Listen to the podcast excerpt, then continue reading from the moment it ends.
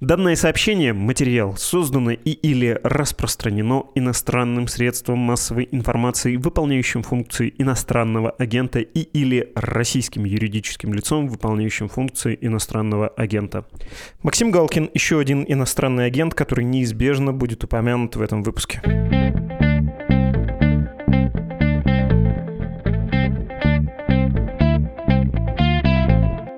Здравствуйте, это подкаст о новостях, которые долго остаются важными. Он называется «Что случилось?». Меня зовут Владислав Горин. Представьте, что я стою на фоне кирпичной стены и, представив гостя, ухожу со сцены, потому что с нами сегодня стендап-комик Денис Чужой. Денис, привет.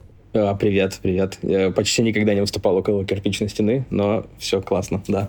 Э, давай я объясню, что у нас тут происходит. В нашем подкасте, вообще-то новостном, где чаще про политику, экономику, там, войну, есть что-то вроде типа поджанра. Скажем, мы берем и смотрим на патриотических поэтов и рассуждаем о них всерьез, пытаемся понять, что их творчество говорит о жизни, об обществе.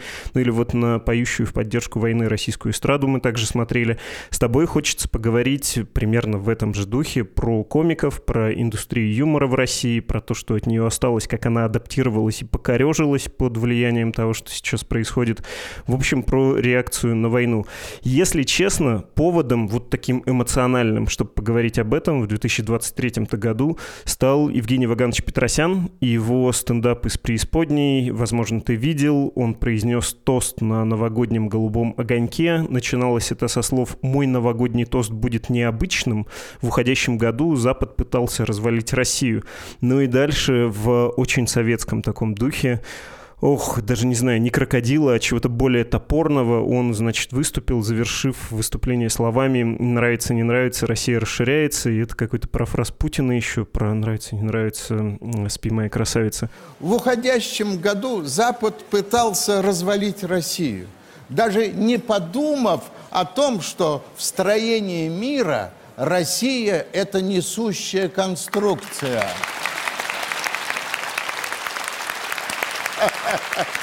Да, господа, так что нравится, не нравится, Россия расширяется.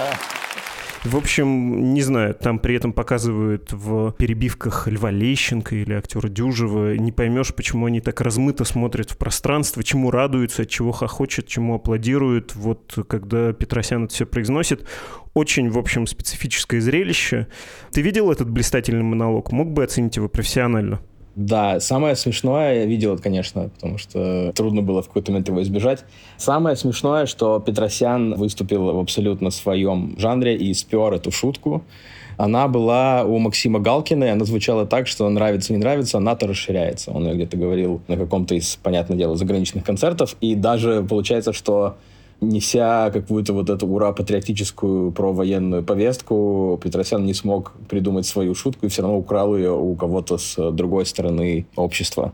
Это первое, что надо сказать о творческой импотенции людей, которые поддерживают войну. А второе, ну, это кошмарно. Я не понимаю, как человек, который Петросян, стыдно сказать, но во многом сильно заложил э, в меня какое-то представление о юморе, потому что мне очень нравилось в детстве смотреть его монологи, где он валит очень плотно шутки, и потом под конец монолога всегда меняется интонация, и он дает какую-то лирическую, трагикомическую ноту. И э, всегда казалось, что человек понимает, не знаю, что такое гуманизм, что он все равно какие-то ценности даже через монолог про шпингалеты он что-то пытается донести гуманистическое. И потом оказалось, что вот можно такой гнидой быть, несмотря на годы работы в жанре и в культуре в целом. Это скорее, в общем, разочарование. Сплошное разочарование.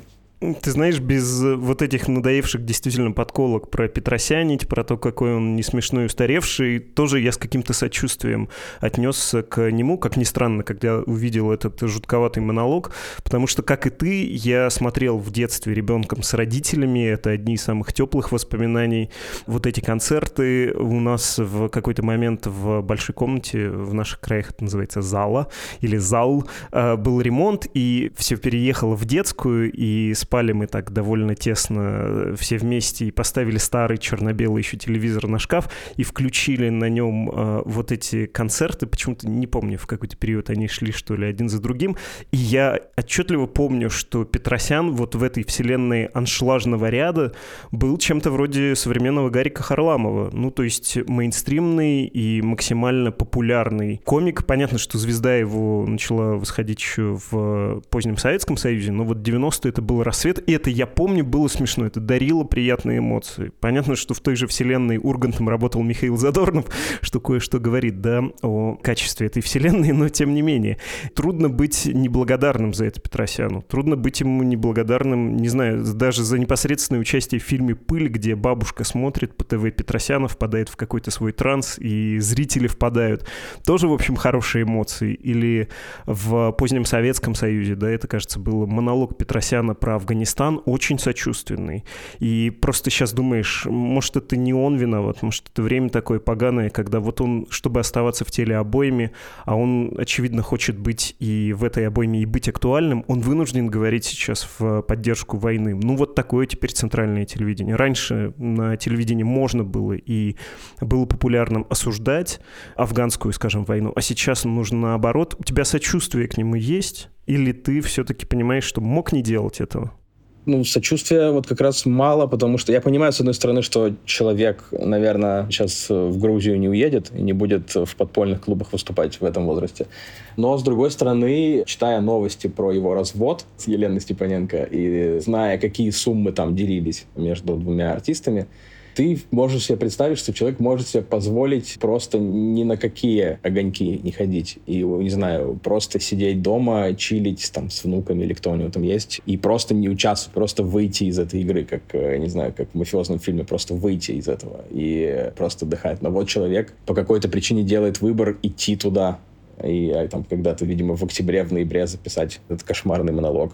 Ужасно. То есть, ну, у него есть шанс отказаться, у него есть шанс э, сделать шаг назад и, не знаю, как вот на этой фотографии знаменитой, э, где немцы зигуют, и один человек просто держит руки внизу. Можно быть таким человеком, но он выбрал не быть. Ну, кажется, большая часть индустрии выбрала как раз держать руки внизу, не то чтобы даже с вызовом, но просто пытается сделать вид, что никто перед ним не выступает с трибуны. Нет? Ну, то есть Петросян в некотором смысле честно себя повел.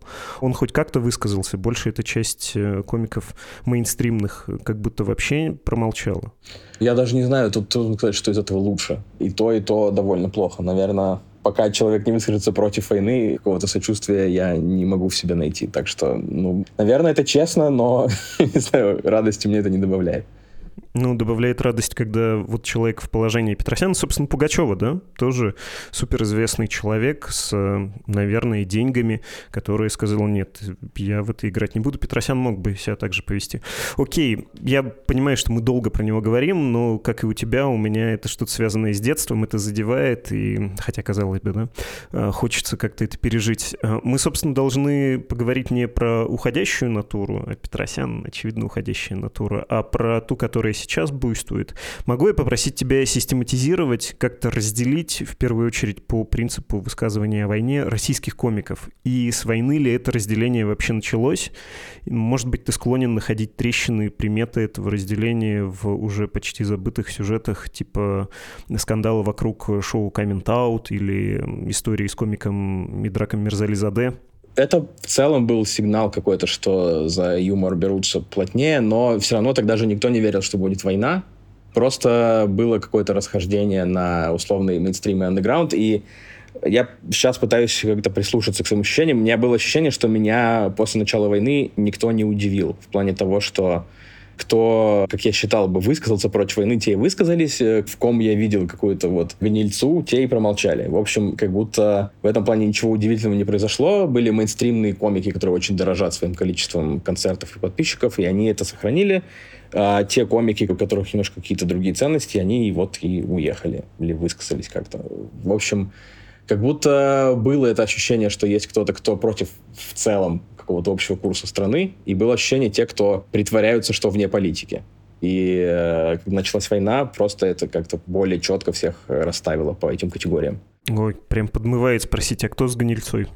Не знаю, я вот э, кого вы представляете в этот момент, вот, скорее всего, он и есть. Я не хочу злословить и говорить прям конкретные имена, но, в общем, догадаться нетрудно. Ну, не знаю, Нурлан Сабуров, давайте как символа возьмем людей с гнильцой, и Стас Старовойтов, вот два человека, которые в себе это воплотили идеально плохой жанр объяснять шутки, но просто напомню, даже не шутки, а какие-то намеки, да, в данном случае, или отсылки к сюжетам. С Сабуровым была нехорошая история, что его в США, когда началась война, у него там были гастроли, вышла барышня в платье, испачканном кровью, и спросила, что вы про войну думаете. Его не только она спрашивала на концертах, и он там еще так пошутил совершенно в своей манере, но крайне неловко, дескать, от чего у тебя кровь, у тебя что, регулы, что ли?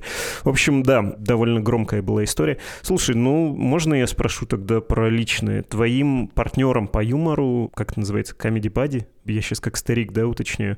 Был э, Чеботков, в общем, известный тоже мейнстримный юморист. Вы с ним из-за этого разошлись? Больше вы не разминаете шутки, материал друг для друга на пару из-за этого? Да я не могу сказать, что из-за этого. Просто вот я э, перелистывал переписку в Телеграме. Мы 23 февраля списались, мол, давай встретимся на неделе, ну, попишем шутки. Потом началась война, и просто мы больше не общались. Понятное дело, что это война э, виной, но как бы вот однозначно сказать, что именно это я не могу, потому что у меня нет никакого вербального подтверждения. Мы просто перестали общаться, и потом я увидел, что он отписался от меня в соцсетях, и, насколько я понял, в основном вот такие большие ТНТ-шные комики отписались от комиков, которые выступили против войны. Возможно, это какая-то была директива директива от канала, чтобы как-то вот четко отмежеваться от национал-предателей.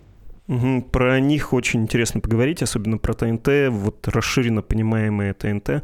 Но давай сперва про уехавших, потому что когда ты говоришь про андеграунд и не андеграунд, про тех, кто поддержал, не поддержал, в общем-то меньшинство, уникумы вроде тебя, ну, Слава Комиссаренко, ну, Долгополова, теперь, вернее, говорить Саша Капади, Мирзализаде, которого выставили из РФ э, за шутку про матрац.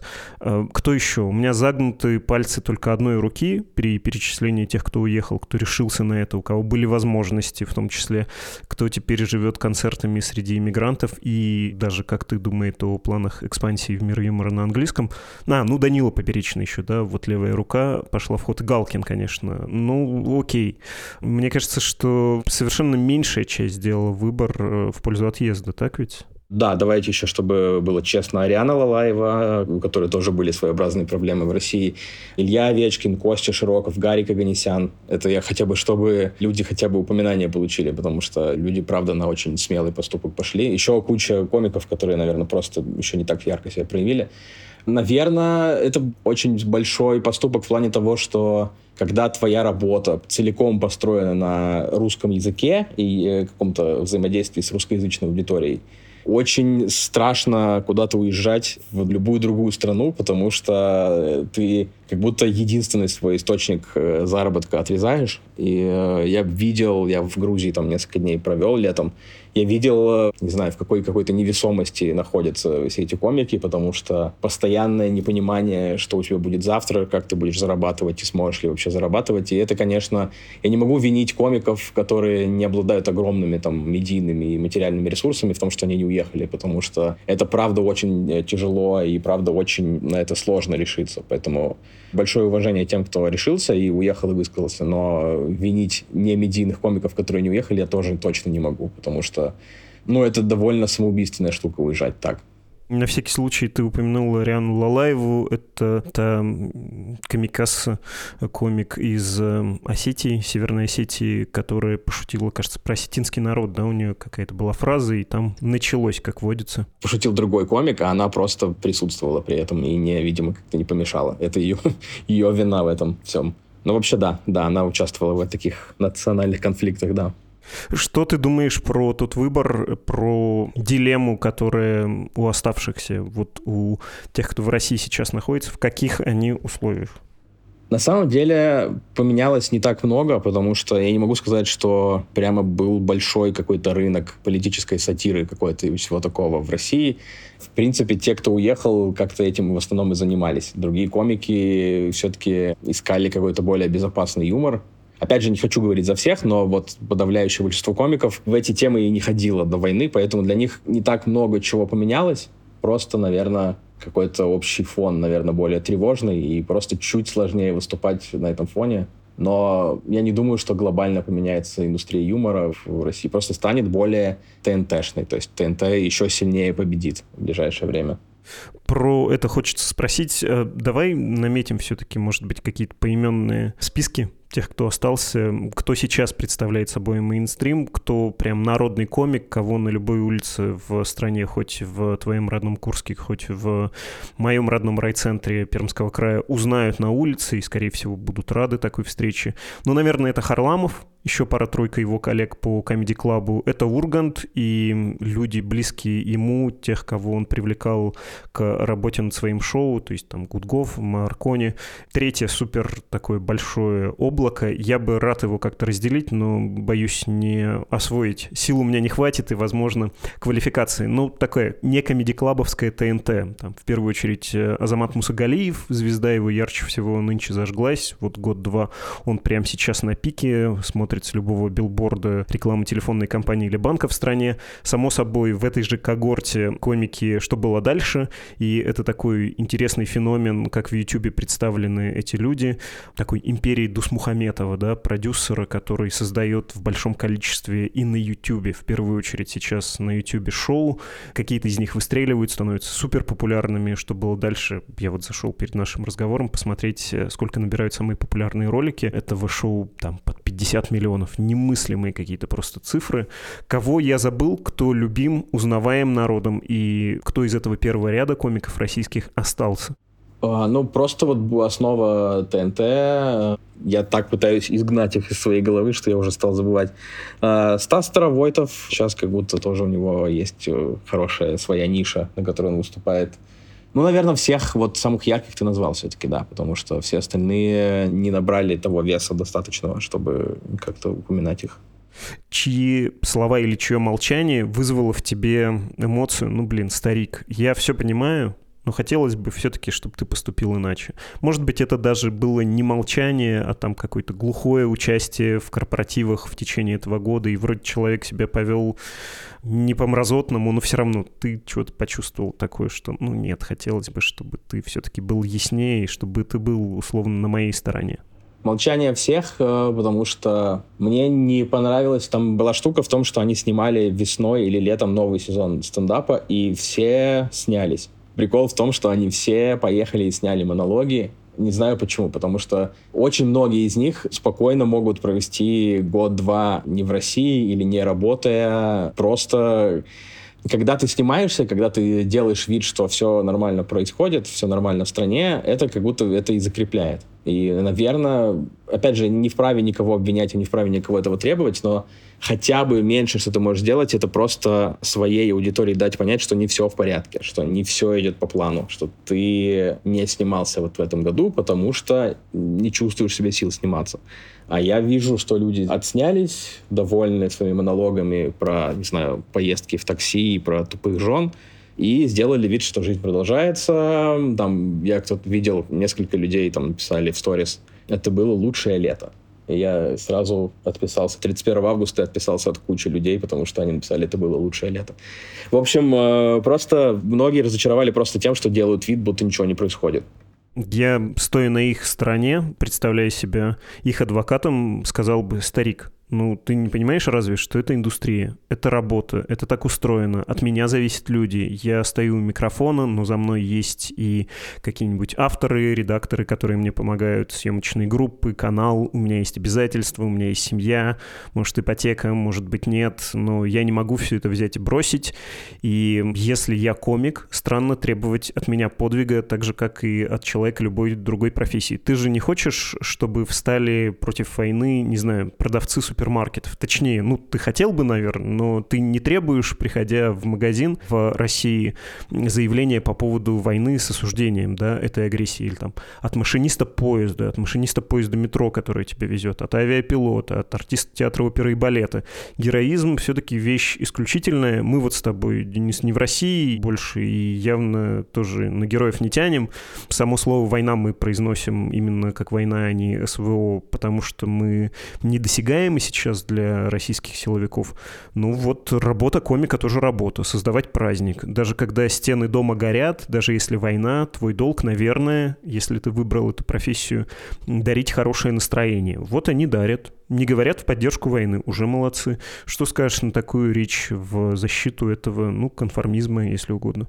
Да, я с таким часто сталкивался в сети интернет, но это как будто, когда говорят, мол, вот комики не герои, и как бы это предполагает, как будто, что есть какие-то отдельные герои, что в обществе есть какая-то отдельная профессия быть героем и выступать против войны.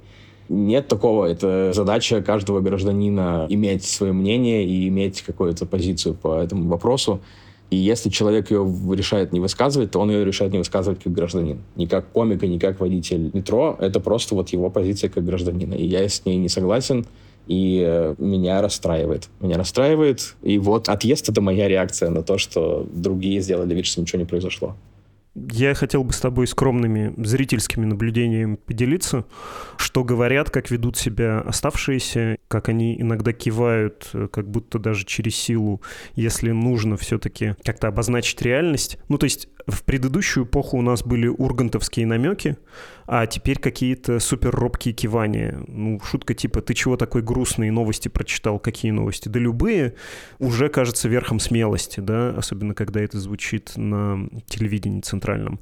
Это, не знаю, очень такая странная реальность сейчас, где войны не существует, когда как будто бы, как в той известной шутке, в том известном выражении советской публицистики, а мы не смотрели в ту сторону, да, шутки про педиков сейчас кажутся самыми рискованными. Педики, понятно, я цитирую.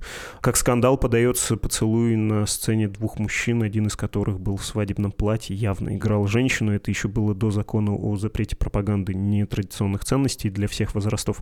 Ну, то есть странное ощущение в 2022 году, в 2023 уже наступившем, смотреть, как э, люди изображают, э, что ничего не происходит, что самое рискованное, что может тут произойти. Это шутки про однополый секс, про секс мужчин с мужчинами или там женщин с женщинами. Такая тоска меня взяла, невеселая. А потом я подумал, что, может быть, тут дело вообще не в войне и не в цензуре, что на самом деле это запрос аудитории, и все-таки довольно немолодой у нас уже зритель, говорю как человек, которому самому скоро 40.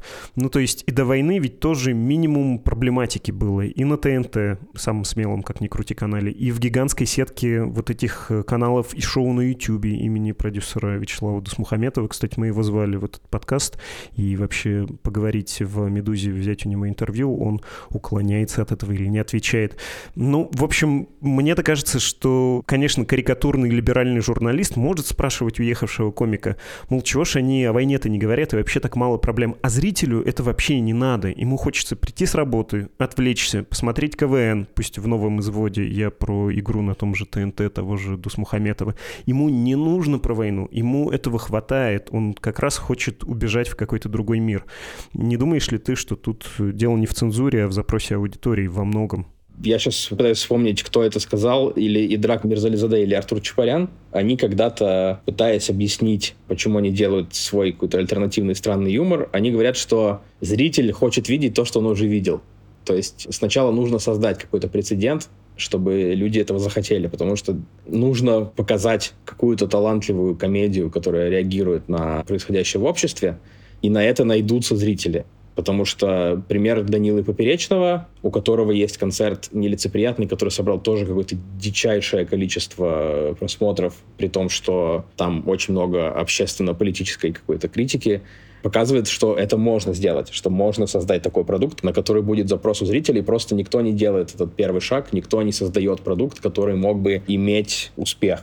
Я когда работал чуть-чуть э, на ТНТ в Comedy Club Production, мы писали сатирическую передачу, и ее, в общем-то, сказали, что ну вот так не надо сейчас шутить. Никому сейчас не нужно там смешно шутить про Медведева, потому что он тогда был премьером, по-моему.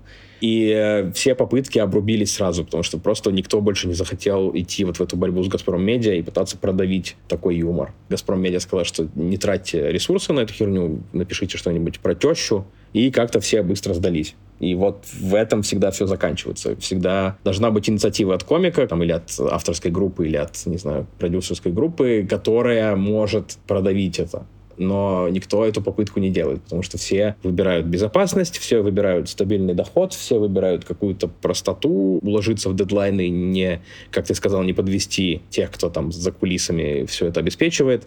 В общем, это все упирается в то, что нет инициативы от самих артистов. И обвинять зрителей в том, что они не хотят, э, ну, странно, потому что они этого не видели люди не хотели супергеройское кино смотреть там до какого-то года, но потом они смотрят почти только супергеройское кино, потому что им это красиво упаковали, показали, и зрители этого захотели. Также и с этим. Просто кто-то должен это делать. Понимаю этот аргумент, но все равно не могу отделаться от вот этого отпечатавшегося в мозгу образа, от этой картинки, что на канале Label.com, который публиковал сейчас приостановленное на непонятное время, может, в ВКонтакте выйдет, да, поскольку Дусмухаметов заключил сделку с ВКонтакте шоу «Что было дальше», там десятки миллионов просмотров. Данила Поперечный может просто в сторонке тихо отдыхать, э, просто плакать.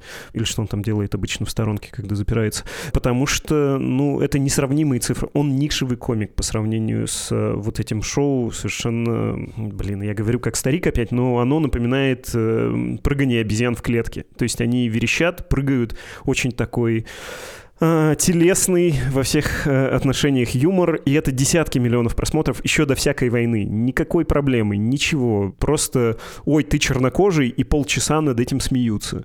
Высмеивают гостя, у которого, значит, э, кожа темнее, чем у всех остальных. Ну, не знаю, не знаю. Может быть, это не такой уж и безопасный расчет, просто достаточно грамотный.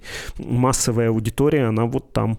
Конечно, безусловно, да, безусловно, но сатира — это никогда не супер массовый, но всегда это может быть востребовано. Не знаю, The Daily Show в Америке всегда было, там, последние, наверное, 15-20 лет невероятно популярно. Оно, конечно, не так популярно, как, не знаю, Кевин Харт с какими-нибудь ужимками про жену, про секс и про там какие темнокожие веселые но все равно у Daily Show солидная, очень большая доля аудитории, и я не вижу причин, э, почему это не могло бы быть в России, кроме государственной цензуры и некой пассивности авторов контента. Это вот две вещи, которые просто это перекрывают, и никто не хочет на себя брать риски. Особенно, когда ты, конечно, видишь, как, не знаю, Алексей Щербаков называет темнокожего человека негром и получает невероятные с этого бенефиты. Наверное, немножко демотивирует день за днем бить в стену и пытаться продавить такой юмор. Поэтому, наверное, этого и нет. Но абсолютно я уверен, что это могло бы существовать в России, если бы к этому прилагались усилия. Как ты думаешь, условно иммигрантская комьюнити комиков закроет вот эту нишу, сможет максимально в ней развернуться? Ну, все-таки YouTube еще не заблокирован. Если будет заблокирован, то это не смертельно, можно и обходить. Плюс есть большая аудитория уже за границами России. Да, я надеюсь, что вот, э, не знаю, в Грузии ребята там в Армении соберутся. Это, наверное, тяжело на другой земле такой продакшн организовать, но да, наверное. Я себя недавно успокаивал тем, что где-то вычитал, что в России живет там около 140 русскоязычных людей, и за пределами России живет столько же людей. То есть в теории можно такую же индустрию построить за пределами России и сделать что-то хорошее. Просто, наверное, сложнее логистически, но шансы на это есть. Очень верю, что найдутся люди, которые будут дальше пробивать это вот зрительское какое-то нежелание слушать не про негров. Давай напоследок пригвоздим, что ли, современный мейнстримный юмор в России. Не помню, у кого я похитил эту мысль, возможно, в какие-то старые годы вообще с телеканала «Культура», про то, что Аншлаг шутил, и весь этот юмор можно свести к одному слову. Ты его, кстати, произносил сегодня «теща». Comedy Club начал шутить, и весь юмор можно свести тоже к слову из двух слогов «жопа». А современный мейнстрим — это что, был баба? Ну, то есть, знаете, эти зоны. А у меня у одного только жена. Поаплодируйте у кого тоже. А сейчас это что, бабы и кто? И педики? Прошу прощения, что снова это слово употребляю, но тут точнее не скажешь. У меня есть ощущение, что все все равно к теще возвращается. Это как будто какая-то константа, потому что я пытался смотреть Comedy Club, и он из какого-то панковского шоу, которое было там в 2006 медленно дрейфует к тому, что вот и так муж застал жену с любовником. И ты такой, чего? Серьезно? И это как будто вот э, была газета «Вокруг смеха». Прости, прости, а муж застал жену с любовником-армянином. Ну, то есть это какие-то глубинные советские анекдоты. Да, да, да. Из страны еще Чукчи не было ни разу. Вот. Ну и как будто все дрейфует обратно к этому. И стендап тоже мейнстримный от какого-то разнообразия тоже движется к тому, что надо вот... Там у кого-то был монолог, я прям офигел, что человек долго носил, э, видимо, и отрабатывал про как ведут себя бухгалтеры на корпоративе. Я думаю, блин, вот серьезно, ты вот прожил полгода, обкатывая шутки про бухгалтеров на корпоративе, тебе важно про это поговорить с обществом. Но как будто вот, когда нет желания что-то куда-то дальше пойти, все движется вот обратно. Это как будто какая-то гравитация тещи, что-то все обратно к этому идут. Если нет желания развиваться, то ты медленно скатываешься к этому юмору. Блин, гравитация тещи очень смешно. Нолан гений. Все движется наоборот, но к теще на блины. Ну, раз уж мы с такой безапелляционностью пригвоздили мейнстрим, давай и уехавших пригвоздим. Тут ключевое слово какое? Травма, драма, э, что? Ну, тут Путин, конечно, тут Путин э, на это мощный запрос, всем хочется выговориться. Это даже еще в России было в какой-то момент легкой темой. Там, если человек выбирает шутить про политику, то как-то вот довольно легко пошутить про Путина, там, про то, что он старый, что поехавший и так далее. И, наверное, иногда хочется чуть более сложного чего-то. Я сам этим грешу. Я сейчас вообще себя не выписываю ни в коем случае из этого ряда комиков-иммигрантов. Просто есть ощущение, что и комикам, и зрителям сейчас хочется вот этих простых шуток про Путина. Я просто надеюсь, что мы быстро выговоримся как можно быстрее в ближайшие месяцы и тоже пойдем дальше что-то строить, новую какую-то культуру. Не хочется стать вот новым каким-то Брайтон Бич, которые вот зафиксировались тоже в чем-то там, не знаю, на Горбачеве и ругают его в 2022 году.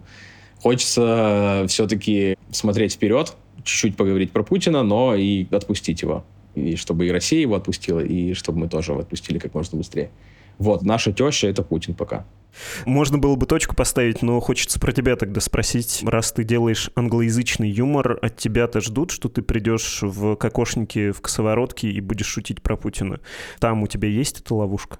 Нет, там вообще этого нет. Там единственное, ты выходишь, говоришь, что ты русский, ну, это как бы обычно, когда ты выходишь на незнакомую толпу и что угодно говоришь. Когда ты говоришь с русским акцентом, все в любом случае напрягаются.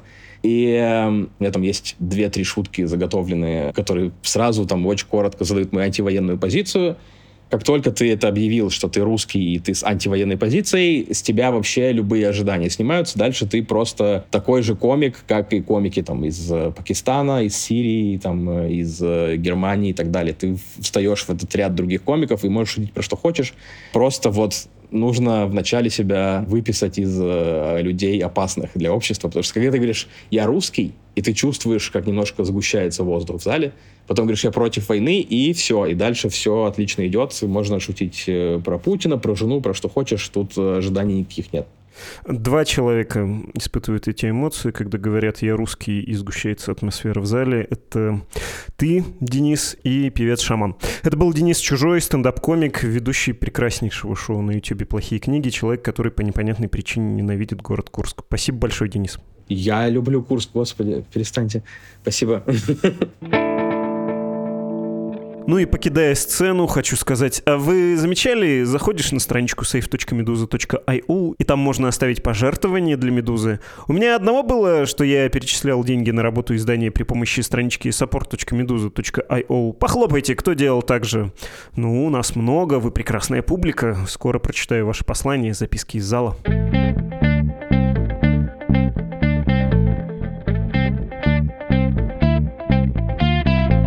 Письма, которые пришли на адрес подкаст собакамедуза.io. Екатерина написала «Не вопрос, но комментарий по выпуску о военных песнях. Владислав, вы были правы, когда считали фаллические символы в текстах военных песен. Только это не пропаганда ЛГБТ. Я и не говорил, что это пропаганда. Я говорил про логику законодателя, очень странного, лихого, друковатого законодателя в Российской Федерации, который принимает вот законы о некой пропаганде среди всех, среди детей, тех других, этих третьих, пятых, десятых. Но я продолжаю читать ваше письмо. Любой милитаризм гомоэротичен, но он отрицает мужскую гомосексуальность. Таким образом, в строчке «верный ствол и плечо товарища» там было друга плечо все-таки в оригинале, имеется в виду не пенис любовника, а свой собственный. Ого, хорошо, Екатерина, спасибо, что поделились этим замечанием. Следующее письмо. Приветствую. В первую очередь хотелось бы поблагодарить за подкаст, а вторую поделиться переживаниями, что ли. Я часто вижу в ютубе ролики блогеров о том, как радушно принимают бегущих от режима жители ближних стран. Да и чего скрывать, сейчас сам нахожусь в Грузии. Честно сказать, происходит переосмысление какое-то. Такого теплого отношения я не ощущал даже в странах Европы. Обидно, что люди, зачастую живущие не самым лучшим образом, готовы поделиться всем и приютить, а мы, в свою очередь, русские несем только зло. В настоящее время Россия у меня ассоциируется с гопником из двора, вроде бы нормальный парень, душевный, но убеждения у него совсем не такие. Да и дел бы я с ним иметь точно никогда не хотел. Ну и для незнакомцев он не очень приветлив. Как бы хотелось уже, чтобы этот гопник поскорее бы социализировался. Всем мир. Не поддерживаю такие обобщения про русских и про родину. Для меня родина не гопник. Если сравнивать с чем-то, то вообще не один человек, а именно целый двор. Да, есть там маргиналы, где их нет. Есть какой-то мутный дикий мент, есть разожравшийся бандит с дружками, их общий приятель наглый вахтер. Все эти трое очень оборзели, решили, что они тут хозяева, что это их двор, что они тут могут командовать. К тому же начали творить дичь в соседнем дворе. Но, знаете, ими наше сообщество не ограничивается. Есть и другие семьи, и другие соседи. Их большинство. Есть совершенно гениальные прекрасные соседи, но в массе просто обычные люди. Никакие они не десоциализированные, нормальные. И очень мне с ними здорово. Они такие же, как я, у нас общие культурные и ценностные ориентиры. Другое письмо, как раз, кстати, соседское и, как мне кажется, пусть и обостренное, но корректно выражающее проблемы. Я татарин, вырос в татарской деревне и переехал в Казань. Мои родители вырастили меня как татарин и говорили мне гордиться своей национальностью и не стыдиться своего родного языка. Сейчас во время СВО Казань увешана символами войны. Большинство татарстанцев уходят на мобилизацию. Ну, вряд ли большинство, но я понимаю, о чем вы, что многие. А тем временем в республике отменяют президента, вы имеете в виду название поста, и переписывают суверенитет. Социальные проблемы обычных граждан позволили ослабить независимость Татарстана. Миллиарды рублей уходят в федеральный бюджет, в республике исчезает родной язык, пропаганда рассказывает про русский мир, и мне от этого не менее страшно, ведь чуть что можно и татар приписать к нацистам с неправильным языком и несуществующим суверенитетом и псевдопрезидентом. Лояльность к верхушке власти для президента Республики Татарстан стала важнее, чем его коренной народ. Я бы очень хотел, чтобы вы обсудили это в подкасте понимаю ваше восприятие, думаю, что оно немножко обострено, хотя, будь я на вашем месте, может быть, я также бы болезненно это все воспринимал. В подкасте, боюсь, не будем обсуждать, поскольку недавно был текст о Татарстане на «Медузе», вот подгляжу, как он называется.